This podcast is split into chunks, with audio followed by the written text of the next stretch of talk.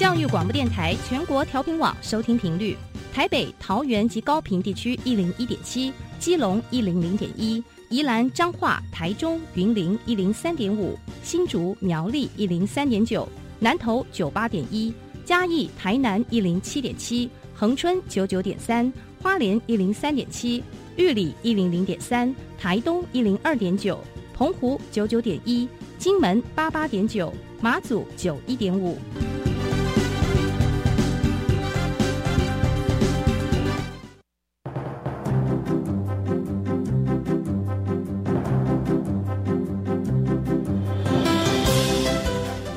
的教育要怎么做，才能使孩子面对未来的社会呢？当我们期待孩子改变的同时，也期待教师的教学方法跟着改变，家长的观念也一起改变，一起携手，协力同行。谢若楠老师带您探索自发互动共好的十二年国教新课程，听见台湾教育的改变。欢迎收听《国教协作向前行》。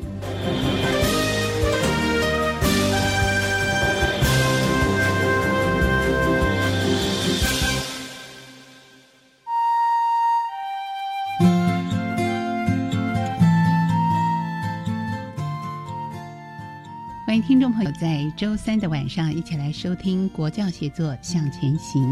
我们常说，在学习的过程里面，最可贵的就是希望孩子有主动学习的心。但是，这又是一件何其难的一件事情呢？自主学习、多元发展是我们在这一年度当中系列主题的主轴之一。所以，今天节目当中呢，我们会针对自主学习的这个部分来跟听众朋友一起讨论。那当然还有其他三个主轴，包含有新课纲的改变重点，还有它的配套措施，以及学校新课纲的新风貌到底有哪些呢？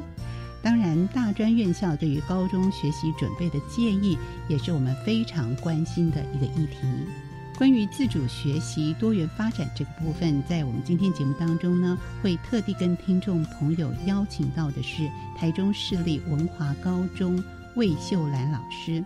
老师呢，在节目当中也会针对什么是自主学习，特地来跟听众朋友说明。那当然，我们也知道，自主学习是引导学生来重拾学习的一种主动权，有能力来感知自己的学习状态，现在是处于一个什么样的情况。那同时也能够主导自己的学习过程。但是这件事情对一个高中生来说，到底容不容易做到呢？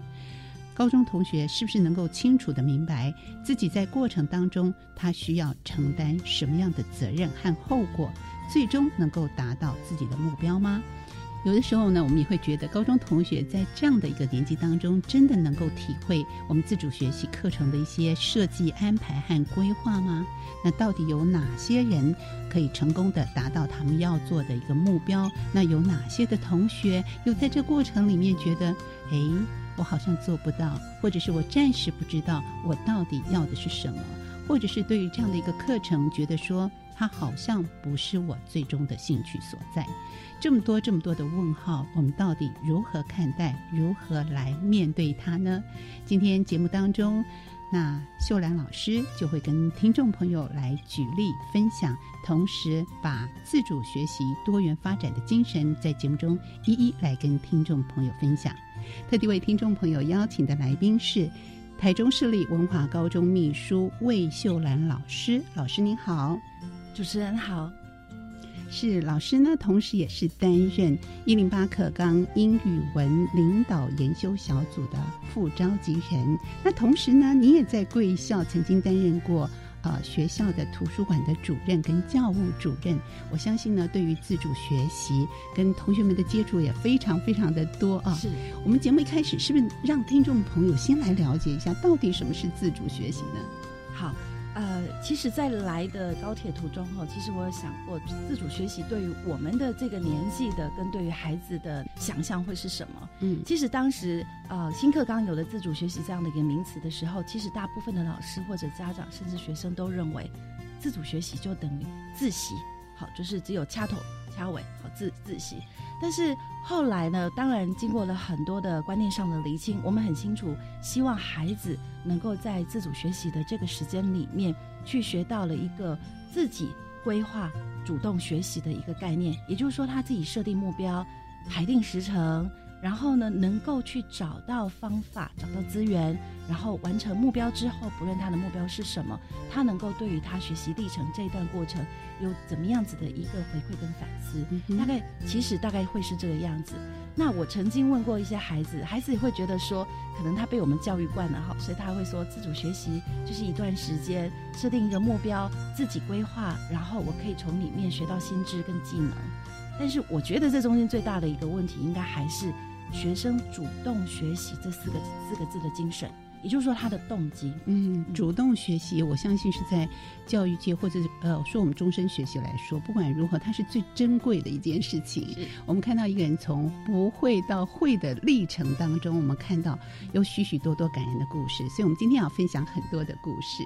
那自主学习也实施大概有一年半的时间了。是的，从现场实施的状况，您的观察是什么？我们从学生、家长、老师不同的角度来分享一下。好。那我我先从呃学生的角度来看好了。好，其实我们有做过一个很简单的调查，而且还是蛮啊，就是很简单的问孩子说：你在高一就针对高二的这个部分，他因为经历了一年半，那你觉得你自己自主学习规划的这个时间里面，你的计划成功的几率有多少？那就是很可爱，我觉得大概只有一半。那成功的一半，当然是因为他动机强。所以他一开始就会去设定他自己的目标，然后排定时程，然后在跟老师的对谈里面，他也会主动的问老师说：“我可以去哪里找资源？或者是说这个领域我不太熟，那老师您可以就是再介绍一个怎么样的老师给我，然后当我的指导，类似像这样子让他去请教。那另外一半没有成功的主持人一定很好奇，他们为什么没成功，对 不对？到底什么原因呢？因为他就把它当自习，学生很可爱，在回馈单里面写说。啊，他把自主学习时间当做自习，所以他其实有排定计划，他也知道他想要做什么，可是他会被眼前的小目标所诱惑。比如说明天要考数学小考，今天下午有英文的单字小考，他其实就会自动把那两节课呢弄来，哎。看书、读书、读他自己的学业上的功课上，他自己人家也是有安排的嘛，对不对？对，但是那个是 top 级的 top 级，他不是真的是整体从学期初到学期末原来的很完整的规划，不是，那个叫做意外，意外 是。那还有学生就很承认说，我在那两节时间，哎，其实我可能就是在准备我的课外活动，比如说他自己的社团，或者是我们学校每年会有拉拉队比赛，会有这个园游会。那他可能是负责人，那他就在那短短暂的两周三周，他自己把自己移出去，然后去做那些事情。所以其实计划我们是会告诉孩子说，好吧，那有意外产生了，那你怎么去解决？那有厉害的学生就会说，反正自主学习时间里面做不了的，我就去课外时间做。但是我还是是依据我原来目标，所以这个还是自主学习没有错。但是我觉得自制力比较不好的孩子，他就会从学期初到学期末，到最后的时候，他会发现他都没有完成哎，那我们也很紧张，但是也不知道怎么办。这个是学生面我们观察到的。那所以其实后来我们在引导的时候，我们就发现学生有两块，一个是主动性很强的，一个是比较被动的。被动里面又分两块。他找不到目标的，还有他执行力比较弱的，那我们就用不同方式来引导。那就老师们呃老师的这一块来看，就比较不用担心，因为一旦老师认知上认知到说，哎，我一定要当，我可能好，如果我的职业生涯还有这个三年以上，我一定会轮到自主学习指导老师。那其实学校规划了很多的。呃，这个呃，协助老师去理解自主学习，还有他怎么去引导学生，所以这一块啊，我觉得老师方面的准备度是比较够的。只是有时候我们还是会忍不住想插手，就是你这样做不行，你可不可以这样子？哦，那学生都觉得我们干预太多。好，就家长方面来讲，我们也问过我们家长委员，然后也问了好多的家长。其实我觉得好有趣哦，家长就是忍不住，我想干预，干预分做两块哦。您猜猜看，可以分哪两块？嗯，一种是积极性的，我想帮助你，建议一二三是；另外一种帮助呢，嗯，干脆放手，就是不管你。对，哎，那个放手的，就是其实就是一般孩子回答那个问卷里面说，我想要妈妈爸爸是这样子的哈。那干预的第一个是他连主题都干预，这个不行，这个没有跟大学对接哦，这个不可以哦。你以后是要念什么什么科的，你应该要做这个。好，这个是第一个，这个是。对一零八课纲相当熟悉的家长，嗯，那第二种第二个可爱的爸爸妈妈就是，好，你已经准备做这个，你看爸爸妈妈都没有干预你主题哦，好，那你排定时程给我看，一看十八周都排好了哈，好，那既然每一周他就会盯孩子，那你做到了没有？你不可以这样子，你什么都没做哦。这个就是第二种干预，好有压力哦。对，可是这个比厉害哦，这个比老师还厉害。对对，每一周都会嗯 都会干预这样子。嗯哼。可是听起来啊，我们也希望家长哎了解啊，然后适时的给予协助。不过这个适时的拿捏有时候相对有一点难啊。我们刚刚听老师说了，那不管如何，自主学习这件事情它到底有多重要？或者我们说有人觉得它到底有多不重要呢？考试会不会考呢？这往往是决定我要投入多。多少时间、多少心力的一件事情，可是真的是如此吗？我们也是非常的、非常的好奇。那老师，您刚刚有提到了说，呃，不管是自主学习的规划，那孩子从不同的角度来看，或者是家长从不同角度的来看，但是正规来说，学校要如何展开这一连串的所有的计划呢？到执行啦，到来看到同学们的一些回馈，我们来看看，用贵校举个例子来跟听众朋友分享一下。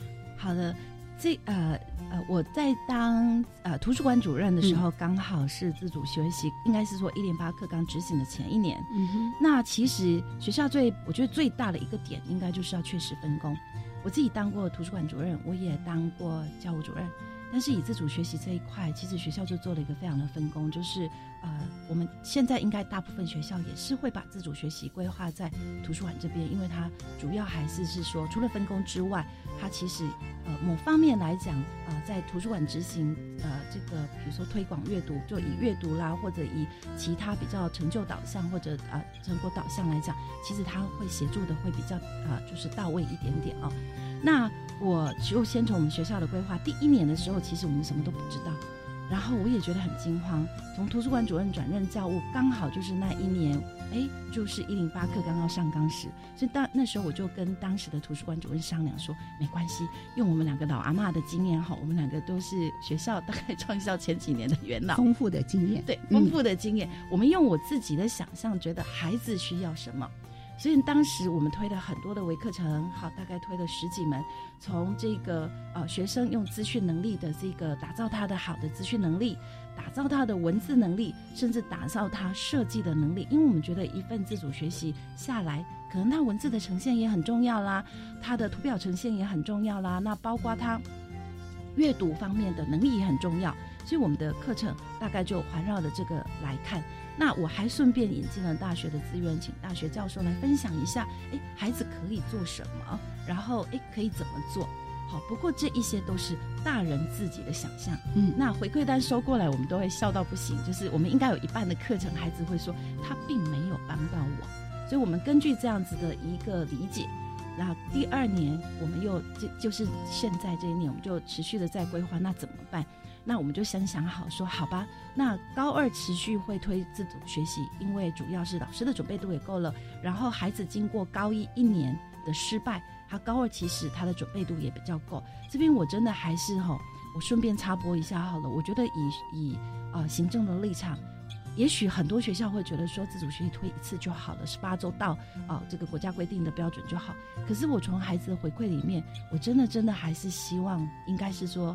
呃，应该是呼吁吧，自主学习应该还是给孩子两次的机会，因为通常第一次成功几率真的不大。嗯，然后在我们今年的规划里面，我们在高一上，好，我们就跟孩子先讲好自主学习计划怎么撰写啦，一个基本的技巧是大讲堂。但是接下来我们就规划了九个模组，好让全部的孩子都会经历。那我们本来的意思应该就是打造孩子的一个基本功，一个功力，让他能够有工具可以使用，让他知道可以怎么做。所以我们会以成果导向的，包括读书心得怎么撰写啦，科展怎么找题目啦，小论文怎么弄啦。好，那如果以历程导向的，万一孩子动机不是那么强。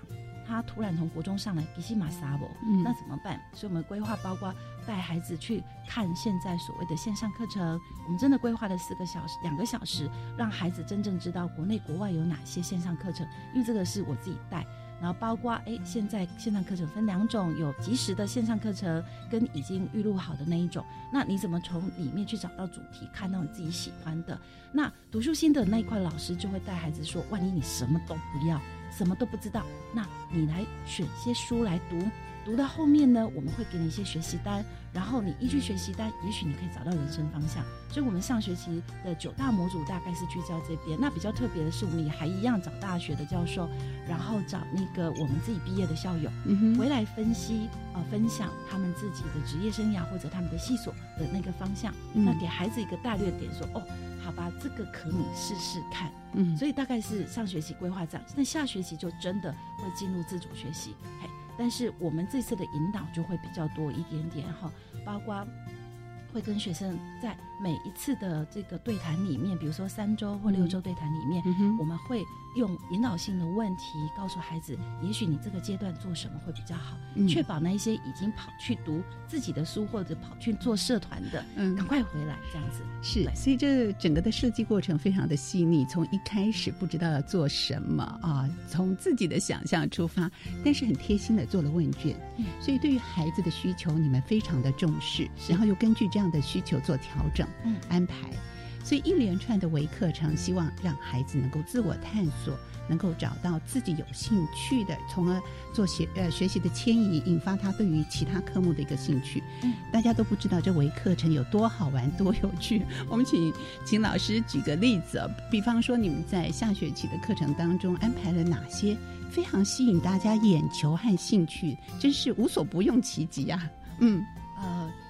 这个微课程方面哈，其实他在打哎，在在这个呃，应该是说哈，我觉得孩子的微课程对于微课程的那个哈，我我我我觉得会让大家有点超乎想象。嗯，我觉得我们那个组长是一个很年轻的组长，所以他都可以打动孩子的心。嗯，我记得他有一个呃有一个主题是以《鬼灭之刃》《鬼灭之刃》出发的，是对，所以但是他背后其实他要带的其实是阅读，那他是一个讲座，然后你会发现。这个这么多课程里面，第一个爆满的也就是这个课程。那我们会觉得说，哎，这个东西可以学到什么？学生他他会觉得说，我可以从这一个。概念出发，然后去找到他自己的兴趣，不论是从电影还是从漫画，从里面的角色。可是老师会引导到比较更深层的东西，就不是只是很呃浮夸的说，哎，只看电影或者看看这个漫画，不，它背后还有很深层的故事去引导他。所以《鬼灭之刃》的真相到底是什么呢？啊，所谓的鬼到底是什么？解读作品的能力，分析作品的能力，其实就是我们最后的一个目标性。但是它的这个标题和课程，其实要非常吸引。孩子的注意力，哎，我也是被迫要求我去看《鬼灭之刃》，谢谢。要跟现在的孩子呢更加的贴近啊，所以到底喜欢的是什么？还有呢，其实从很多的调查里面也显现出，现在孩子对于这个未来的就业职场的前三名啊，哇，真是超乎我们的想象之外。也没有啦，其实我猜到一个，前三名到底是什么呢？它跟我们未来的职业就是以终为始。我们到底想要如果从事这样的一个领域或行业的时候，我们应该具备什么样的能力？所以我觉得在微课程的课程编辑上或安排上，真的是非常用心。比方说，喜欢一个人。那爱情的心理学是不是你也应该知道的？哇，这个是不是也爆满了？啊，对，应该是跟《鬼魅之刃》差不多同时间，因为我们组长都会及时传这个，哎，学生报了多少给我们看。对，啊，那这个其实也作为我们后来的一些调整，因为是。啊，我们如果真的要介绍一些大道理给孩子，嗯，最重要是先把他引进来，嗯，对，引进来之后，他才会发现，先把他呃不能用骗骗进来之后，他才会发现，哇哦，其实如果。我我好好的研究的话，这个东西其实是蛮有学问的哎。对，所以它的内容跟内涵，这是我们更希望能够让孩子自主去发现的啊。是。那其实我们刚刚讲到说，这个呃最想从事的职业前三名呢，呃我猜对的就是电竞手，他真的是第一名哎，包含百分之二十六点九的比例之高哦。那当然，直播网红也是现在超流行的，大家也是超喜欢的。是。就是我以后长大就要成为网红啊，这是排名第三啊。啊，它的比例占了十九点二趴。然后另外呢，就是哎，吃这件事就是生活大事，对美食哎，美食的评论家他是第二名啊，占了百分之二十一点七。换句话说，我们倒过来看，直播呃直播主或者是说我们直播的实况主不能说的秘密有哪些？大家都只看到这个红的状态啊，这个包含啊名，包含后面的利。哦，可是这中间过程很多的秘密，那如何经营？所以这个部分你们也安排了专题的课程。对我们是外聘专家过来。嘿，我觉得其实啊，我我这一点我真的还也谢谢国教署这边支持的一个十五万的自主学习这个外聘老师的计划，因为其实呃，像这个经费，它就。就真的是外加的。那如果没有这个经费的话，其实要请到这么多业界来的啊，这一些像刚刚讲的直播主的这一些，或者是业界的业师来，事实上其实不太容易，因为学校的经费上基本上给的那个价钱，就或者是说我们本预算里面没那么多，但是因为啊很支持这个国教署非常支持十五万啊，就是这个计划呃自主学习，所以其实给了这个计划之后，也给我们读辅组很大的一个空间，给图书馆主任或者组长很大。的空间说，哎，他可以邀请很多夜师来跟孩子去告诉他一个不一样，而且现在正在滚动进行的世界。是正在滚动进行的世界，包含还有哪些呢？疫情后的经济也是其中的一个课程哦，所以它非常的切合时事。那当然还有很多是同学们很喜欢的，那我们就不一一在这边赘述。等一下呢，也请老师。在我们举例的过程里面穿插来跟听众朋友分享，同学们在经过这种问卷调查之后，是他们想要的课程之后，他们的学习到底是什么？在这过程里面，我们是不是能够看到孩子自主自动这个部分？好，我们先休息一会儿。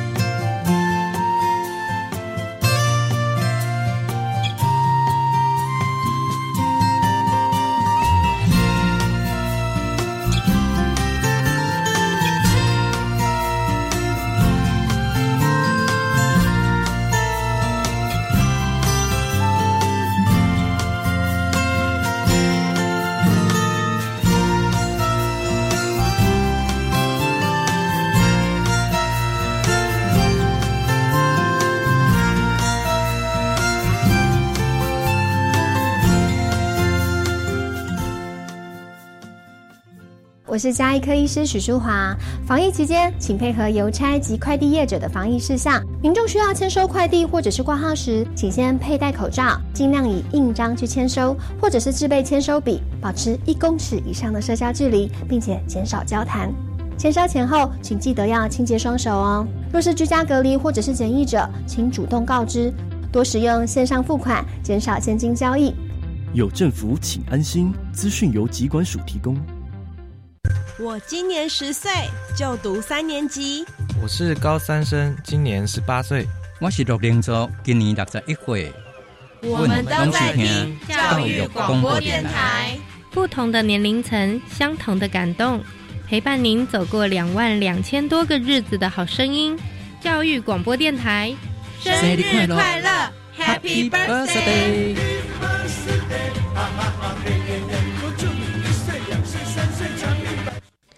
我希望在学期间能够领学杂费的补助、生活奖学金、实习津贴，毕业后能够有正式的工作。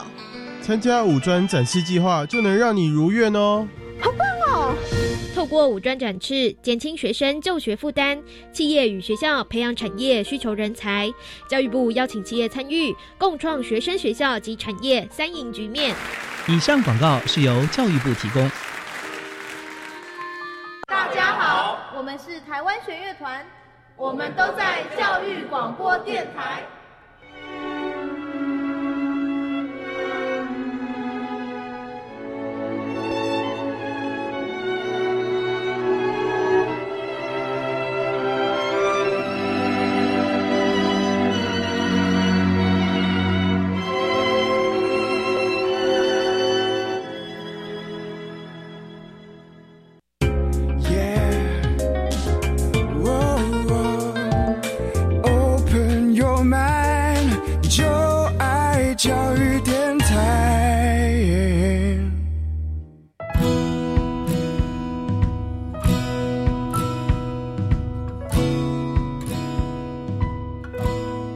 佛教写作向前行，在今天节目当中，为听众朋友邀请的是台中市立文华高中魏秀兰老师。老师同时是担任一零八课纲英语文领纲研修小组的副召集人。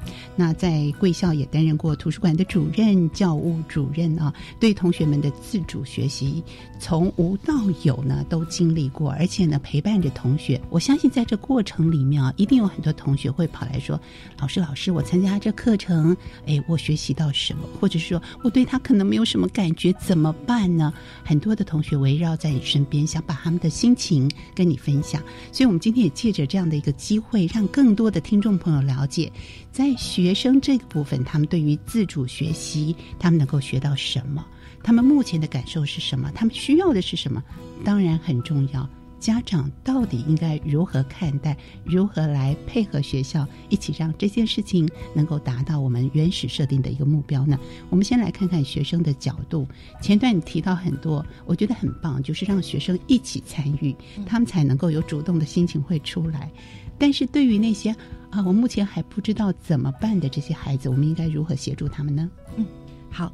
呃，这样的孩子哈，就如同我们前段讲的，就是学校在上学期提供了打造他自主学习的工具哈，我们给了一个九大模组。但在下学期的时候，我们为什么还呃继续提供微课程？事实上是我们会担心有些孩子，事实上应该是说课纲里面没有微课程这个名词，但是我们是给哎一段时间的讲座，但是是各式各样的讲座，就像刚刚主持人问的，就是我们是呃组长是经过调查的，然后哎发现。这个孩子可能会对某方面有兴趣，他也是急于帮孩子找到方向，所以我们就设定了这些短暂、短暂的这种，呃，如果是正确名词，应该就不是微课程，应该是说呃短暂的充实增广课程。OK，那这些课程里面很好玩哦，学生来参加的这些孩子，他其实有可能真的是还找不到方向。那我们也提点他，如果你找到方向了，突然在哪个点触发了你了。这个微课程参加完了，其实下一次你就不要再报别的了，你赶快回去去执行，或者是说你在原来的设计里面刚好我们就这么切中你，这个微课程刚好是你的资源之一，那你就过来参加，再从讲师里面去获取你原来不知道的资源。所以其实回过头来看到我们的家长或者是说我们的老师，其实最重要的除了协助他去找到他要定掉的那个目标之外，其实我觉得最重要是协助他找资源，嗯，找工具、找方法。我们的孩子其实一直在被动的学习。啊，一直上来。事实上，他在这个自主学习阶段里面，他不仅要监控自己的这个执行力，不要被外力所诱惑之外，其实最主要的，他常常不知道说，我做这个事情，那我的资源在哪里，我的工具可以是什么？嘿。大概是这个样子。那当他遇到您说的这样的一个问题的时候，那老师的做法是如何的导引？老师现在一定不会说：“那我给你什么？”所以怎么样导引他去寻找那个我没有、我不够、我不知道的问题呢？嗯，如果他是连动机都没有，就是连目标都没有的，那。呃，就刚刚讲的，除了维克城之外，我们会鼓励他去从身边去发现问题。好，比如说他看到什么问题，他想要去解决，因为一定有目标，接下来才有接下来。嗯，对。那呃，我举一个例子还来讲好了。有一个孩子，他其实一群孩子，他其实他们就这个是成功的例子哦。他其实很好玩，他就发现说那个那个吸管。基本上，不论你是用塑胶的，或者用后来的呃呃其他的材质去制作的玻璃啊，他都觉得有问题。因为像不锈钢，他们就提到说，哦，吃太快还会咬到牙牙齿，还会看到。嗯，然后哎，他们就呃去问老师说，那可以用什么材质？所以他会先去问自主学习指导老师说，如果我想要做这个吸管，但是我想要朝不同材质，那我应该找谁问？所以他就去问了该问的老师，我也忘了问他问谁，到底是问化学还是生物，我不知道这个领域是什么。那这群孩子问到了老师之后，老师说：“哎，你可以朝哪个方向去做？你可以读哪个书或者念哪一个 paper？” 那孩子就读了念了之后，他们就制造出一个叫果冻吸管的东西。果冻吸管好特别啊！是我听过它的浮草，嗯，听过木吸管，是不锈钢玻璃，对。然后居然有果冻吸管，对，它的那个材质就是果冻的，嗯哼，嘿，所以是很有趣的哦。所以其实从发现问题里面，我们给予的协助是，哎，我如果真的就是说，他目标一定要定，那种目标如果不定，我觉得就很难去诱发孩子接下来去执行的部分，就是有点发散出去，是没有办法收敛。我们也遇到很多这样的孩子，其实其实像之前就有一个孩子跑来跟他的生物老师说，他其实要做各式各样的藻类，那个藻。对，那个藻类，然后藻的藻，对，它会对于不同的环境上啊，在环境上的不同层层面有不同的功用。比如说，这个藻可能就是可以放在这个水里面增加含氧量，这个藻可以去除废水。可是它其实。太多了，所以他他没有办法去聚焦。嗯，所以老师的部分还是，如果他是他的自主学习计划的指导老师，就会告诉他说：“那你要不要去问 A 老师？”那他告诉他说：“这样子哦，那我可以给你再给你个什么资源？可是你一定要聚焦你自己的方向。这个是动机强一开始的都有目标的。如果是有一些孩子，他应该是说蛮多孩子他还没有目标，我们会建议他上微课程之后，我们会建议他上线上课程，然后会建议他读书。好，就从他最有兴趣、不排斥的，然后开始读起。读了之后，他找到里面一个点，或者从书里面找到哪个问题，从那个地方再去排定他自己的自主学习。嗯，我这边想要插播一下，是说，我们一直觉得，呃，自主学习最高的精神是孩子找到他人生的热情所在，持续耕耘，这个叫理想状况。一般的孩子很难在高中找到他值得他一生耕耘的所在。那学生还回过，还有一次还回嘴说：“有啊，就是打电动啊，或者是看漫画啦，或者是追剧啦。”是的，这个跟成人一样，这个东西都不用自主学习，我们自己会习得方法，知道哪里去找资料。可是这个东西还是是属于我们，嗯，应该是说，就以成人来讲，我们会觉得这是很。愉悦的一部分，可是这愉悦的一部分不见得跟我们的职涯或者我们的工作相关。那孩子也是会有这样的困扰，就是说，呃，您可以想象说，假设现在这个成人他为了这个工作，然后去，呃，去去需要有英文的检定，他要设定时间，然后找资料，有能力，然后最后去参加这个检定，拿到高分，然后拿到进入这个职场。同样的孩子，他在他的整个这个自主学习的学习里面，其实我们一直期待说。找到他自己的热情所在，然后排定他的学习的这个呃学习力呃时程，然后坚定把它执行完毕，这个叫做理想状况。通常这种小孩也不会被外力所惑，也不会因为社团呢有你眼前的这个读书的目标，然后就忘记去执行，不会，他会从头到尾。我等下会举一个例子给阿青。但是另外一些孩子，他基本上我们就要考量说，他可能跟成人一样，我讲被迫有点不好意思，可是他可能得需要有这个呃自主学习的成果。那我们可能在这个当下协助他的是，先找到一个他可以接受的目标。然后协助他排定时程，但是最重要是希望在自主学习的过程里面，他自己知道怎么去规划、怎么去执行、怎么去监督自己。那这一个计划可能就不是他人生热情所在，因为他还找不到。嗯，那反而是老师们要去分析孩子的起点行为。这些主动的孩子基本上动机强，因为他有兴趣。好，那这些哎主动性没那么强的，他觉得都是因为好好规定爱嘛，都是可能升学的，还要看嘛，那怎么办呢？那没办法，老师你得分析他的起点行为，然后去协助他找到，不论是用读书的方式给他领日书。建议他看线上课程，还是建议他来上微课程，都要先帮他找到一个目标。嗯哼，都希望借由这样的一个方法，可能短暂性的他一时没有办法，但是至少我知道这个流程，我的呃基本的技能是在哪里。对，以后呢，他找到他想要的时候，他可以呃想到这个部分的学习，对，然后迁移过来。是的，就是学习迁移的概念，是那个主动性就会再增加。好，所以有一些是主动积极的孩子，有一些是暂时嗯有点迷惘的孩子，但是有些的确是还没有找到我的兴趣的孩子，但是学校都很用心的来规划这样的一个课程，所以我们最后来跟听众朋友分享一下，在这过程里面一定有很多让老师们觉得啊被鼓励到了哦啊，我看到同学们从不知道该如何做开始，在这中间，诶，他非常有兴趣，主动性也非常强，所以你看到同学的改变是什么呢？我觉得不论是成功的或者是失败的，其实其实。我就是很想要邀请，比如说呃，这个呃未来的大学教授，还是是说家长，好，甚至其实呃我们其实应该会会规划，就是家长这一块比较快哈。其实我们很想要让家长走到我们的自主学习的这个时间点的那个现场，来看看孩子怎么样去进行。是那。其实当然不是为了强迫家长说，哎，我跟你讲哦，这个这个，你看这堆很好，你以后你要逼你孩子这么做。其实不是，其实是放宽心，因为他失败经验也是一个很好的经验啊。我觉得这个回头来看，失败经验是一个很好的经验，是因为高二的这群孩子。我自己收到了回馈，里面他承认他高一失败，他把他高一失败的原因列出来，执行力不够，为什么不够？因为明天考数学我就念数学，这礼拜做社团我就做社团，这样的孩子很多，自省能力的孩子很多，他反而来要求学校说，高二的时候啊，哈，你可以怎么样帮我们？比如说啊，你应该找一些成功的例子，哈。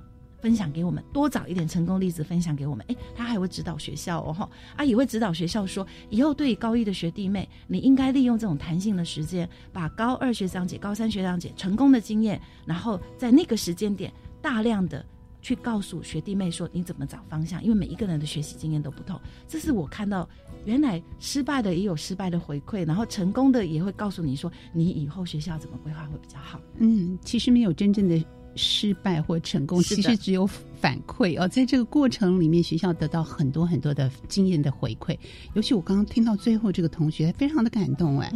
他非常知道自己在当时呃，可能因为什么样的因素，所以那个计划对他来说啊，那个时候没有一些效果。可是高二他知道了，而且很棒的，还提出建议给学校，这是多么不容易的一件事情。是的，哎，我这我其实收到的回馈里面，我刚刚跟主持人分享，说我最后一定要跟大家分享这个孩子哈。我问他说：“那你觉得自主学习里面你学到什么啊？自主学习到底是什么？”嗯，他说：“其实自主学习哈，最重要一定要。”如果最好的目标就是享受到学习的乐趣，嗯，OK。然后呢，如果真的不行，哎，你还找不到自己兴趣，那个孩子回馈我说，纵使我在这个时间内没有办法享受到学习的乐趣，至少我知道以后对于呃。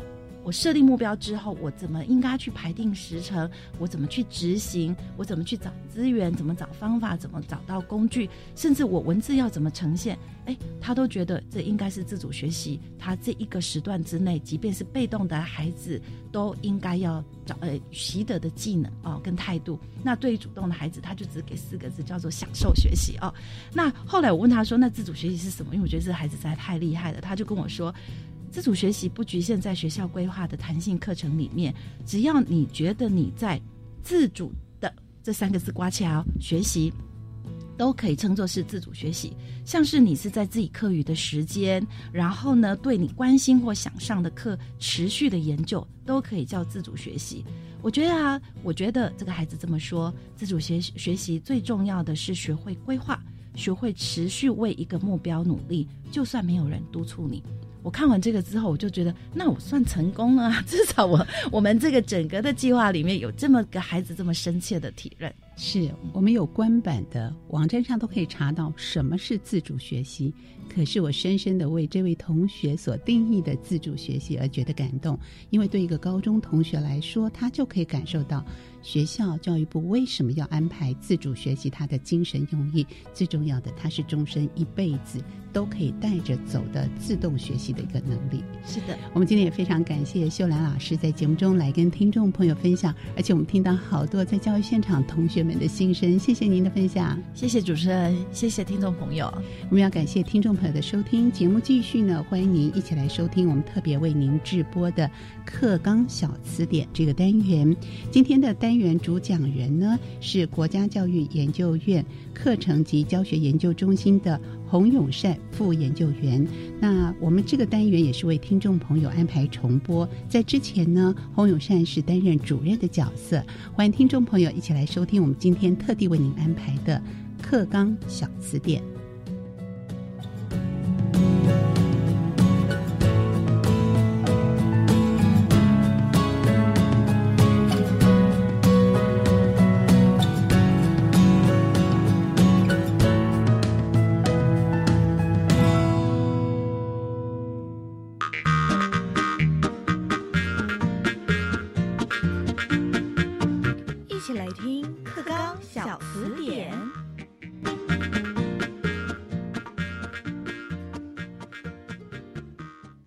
课纲小词典，大家翻字典。各位听众朋友，大家晚安，我是范登伟，欢迎您准时锁定我们的课纲小词典。那帮大家复习一下，我们上一次讲到的学校本位课程，还有校本特色课程是什么呢？其实学校本位课程啊，它包含了部定还有校定这两个课程哦。比方说有校定的选修啦，还有必修或者是部定的核心课程，都包含在这个学校本位课程里头。那校本特色课程又是什么呢？其实就是学校自己发展出来专属于自己的特色课程。那我们今天就要开始分门别类的来讨论，哎，校定课程里头到底包含了哪一些课程的内容呢？那今天参与我们讨论的人体活字典，我们要欢迎到的是国家教育研究院课程还有教学研究中心的主任洪永善主任来参与我们今天的讨论。主任晚安，各位听众大家好。好，那我们首先要请问一下主任的，就是说校定课程它到底是什么呢？校定课程，那么当然是由学校呢来安排跟规划设计。嗯哼。那么主要呢，是因为其实每个学校都有学校的教育的愿景，是。所以呢，如何把愿景变成学校的课程？嗯，在这次的新课纲给予学校有校定课程发展的空间。那么校定课程有一个很重要，它要体现。在总纲特别强调的，怎么样子能够透过多元弹性的课程设计，给予学校它能够有自发互动共好这样子的呢机会，发展出校本特色的这样子的课程。嗯，所以对学校来讲，校定课程几乎呢就是一个学校它的一个特色，乃至于说学校的品牌。但是更重要的，要回应到呢，就是学生的一个多元适性的需求。哦，所以它就是学校如何要发展一个多元的一个课程的环境，让学生能够有自发互动、更好的来对应这三个核心素养的能力。那接下来想要问问主任，就是说学校啊，在规划跟发展的方向有没有一些指标可以让学校来遵守呢？呃，校定课程的呃发展呢，是需要大家一起来。嗯，所以呢，我刚刚有谈到，它是要第一个凝聚对于学校教育愿景的共识。是。那么，当我们学校特别重视，呃，例如有些学校呢，认为呢，这个学校能够培养学生具备有啊国际移动力，嗯，或者呢这个科技使用力，或者是呢创新应变的能力。这样子的一个呢愿景，它就得要透过呢大家一起，第一个凝聚共识，嗯哼，那么第二个用社群的一个力量合作来做一个呢课程的一个发展。社群的力量意思是指教师的社群结合到呢从行政的社群、家长的社群，其实呢大家呢一起。第一个要盘整学校的资源，是每所学校都有它独特的特色。嗯，在山边，在海边，在呢都会区，那这些资源其实是校定课程一个蛮重要的发展的呃来源。对，那盘整了资源之后，我们再来看看那学校呢既有的一个空间、设备、师资。条件，或者是呢，周遭大家的一个产业的环境，乃至于呢，呃，整个社区的文化，或者是呢，很多的一些可以用的有形的这样资源。那盘整完了之后，接下来呢，就是我们怎么样子呢，能够透过一些像 SWOT。很多的学校啊，开始做策略分析，对策略分析、环境扫描之后，然后呢，开始呢进行哪一些校定课程，那是可以呢来进行呢规划跟发展的。嗯哼，那在校定课程呢，它其实每一个教育阶段都有不同的规划跟意义在里面哦。那想要先请教一下主任，在国中小方面的安排是如何呢？哦，校定课程有一个很重要，就是我们知道哈，在固定的课程，其实要养成学生一个呢很基本的学历，乃至于呢他有一个通识的素养。嗯，但是在校定课程有一个很重要，就是当我在课堂上呢所学的这些啊领域的学习，我如何能够呢整合运用？那在校定课程，它就给了很大的空间。嗯，例如在国中小弹性学习课程，就是一个校定课程的发展的空间。嗯，那在弹性学习课程，其实很重要的呢，能够促成许多跨领域同整的专题、主题、议题的一个探究学习。这边有一个关键呢，就是我们谈到跨领域，你就会知道它不是属于单一的领域。对，我们谈到呢探究，你就会知道它得要有一些方法。嗯。有意愿是动机，嗯，然后在这样子的课程经过呢。规划设计，毕竟它是一个课程，对，那学生他就可以在校定课程有这样子整合运用的一个能力。那当然呢，这是在国中小弹性学习课程有四大类，那么四大类，四大类包含到呢这个跨领域同整性的专题、主题、议题的探究课程，还有包含到呢社团活动记忆课程、特殊需求领域课程，还有呢其他的一个呢呃课程，这是。在国中小。那在呢高级呢中等学校教育阶段。我们知道有四个类型的高中，对，在校定课程呢，它大致上呢可以分成四大类呢。第一个就是校定必修，嗯哼，那么还包含到呢选修呃不同的呢选修的课程。那当然这些呢都是呢否在学校还有呢学生的一个适性发展，嗯，所规划出来的一个呢学习的活动啊课课程。那么还有两个呢，就是包含到团体的活动时间跟弹性学习时间。其实呢这四类的课程呢，在回应。的就是学生，他能不能够做自己的学习主人？自己的学习主人是，如果学生他知道他的适性的一个发展的需要，嗯，他的兴趣、他的性向，他是能够呢很清楚的掌握了解。其实，在呢校定课程的这个空间，就是让呢学生。保有这样子的机会，第一个呢是深化他的学习，第二个开始呢多元适性的，他也可以探索，也可以加深加广的这样子的一个学习。所以，呃，如果是不知道自己兴趣在哪里的人，他就可以多元的去探索，去试探这些课程哪一个是属于他这样子。对，所以校定课程给予了这样子的一个机会跟空间是非常重要的。那在技术型，刚刚提到说有四大类，只有提看到那个呃普通型高中的部分。那在技术型跟其他高中型，能不能帮我们介绍？邓伟呢，呃，关心技术型高中在校定课程的规划。是。那么技术型高中事实上呢，是一个呃强调务实致用就业能力的一个培养。嗯哼。所以在校定课程的规划呢，当然包含到呢必修跟呢选修。是。那在呢校定的必修特别强调那个专题实作。其实专题实作呢，它是一个啊延伸在不定必修的一个很重要的课程。那技术型高中也一样有机会在呢这个校定课程开出跨群、跨科这样子的专业科目跟实习科目，然后也可以搭配到呢整个的产业发展的一个趋势。所以呢，因为这样子的空间更有机会培养我们刚才谈到的学生，他具备务实之用的就业的能力。嗯，所以听起来跨科跨群学习。对于成为拍型人才来说是非常重要的哦。是我记得我之前有听过一个例子，他是高职学生，那么他要做一个肥皂盒哦。那其实做肥皂盒啊，那么看起来好像用不到什么样子的机，但其实是跨科领域的学习。比方说，还有美感上面的设计啊，那另外还有在操作实际上面的工具型的这样子机器的话，也是要有老师来协助学生帮忙他们完成这样的一个成品。那在设计的。过程当中，其实他也需要用到一些点子的发想啦，或者是跟老师讨论说这一个肥皂盒它的可行性跟功能性，还有创意是如何。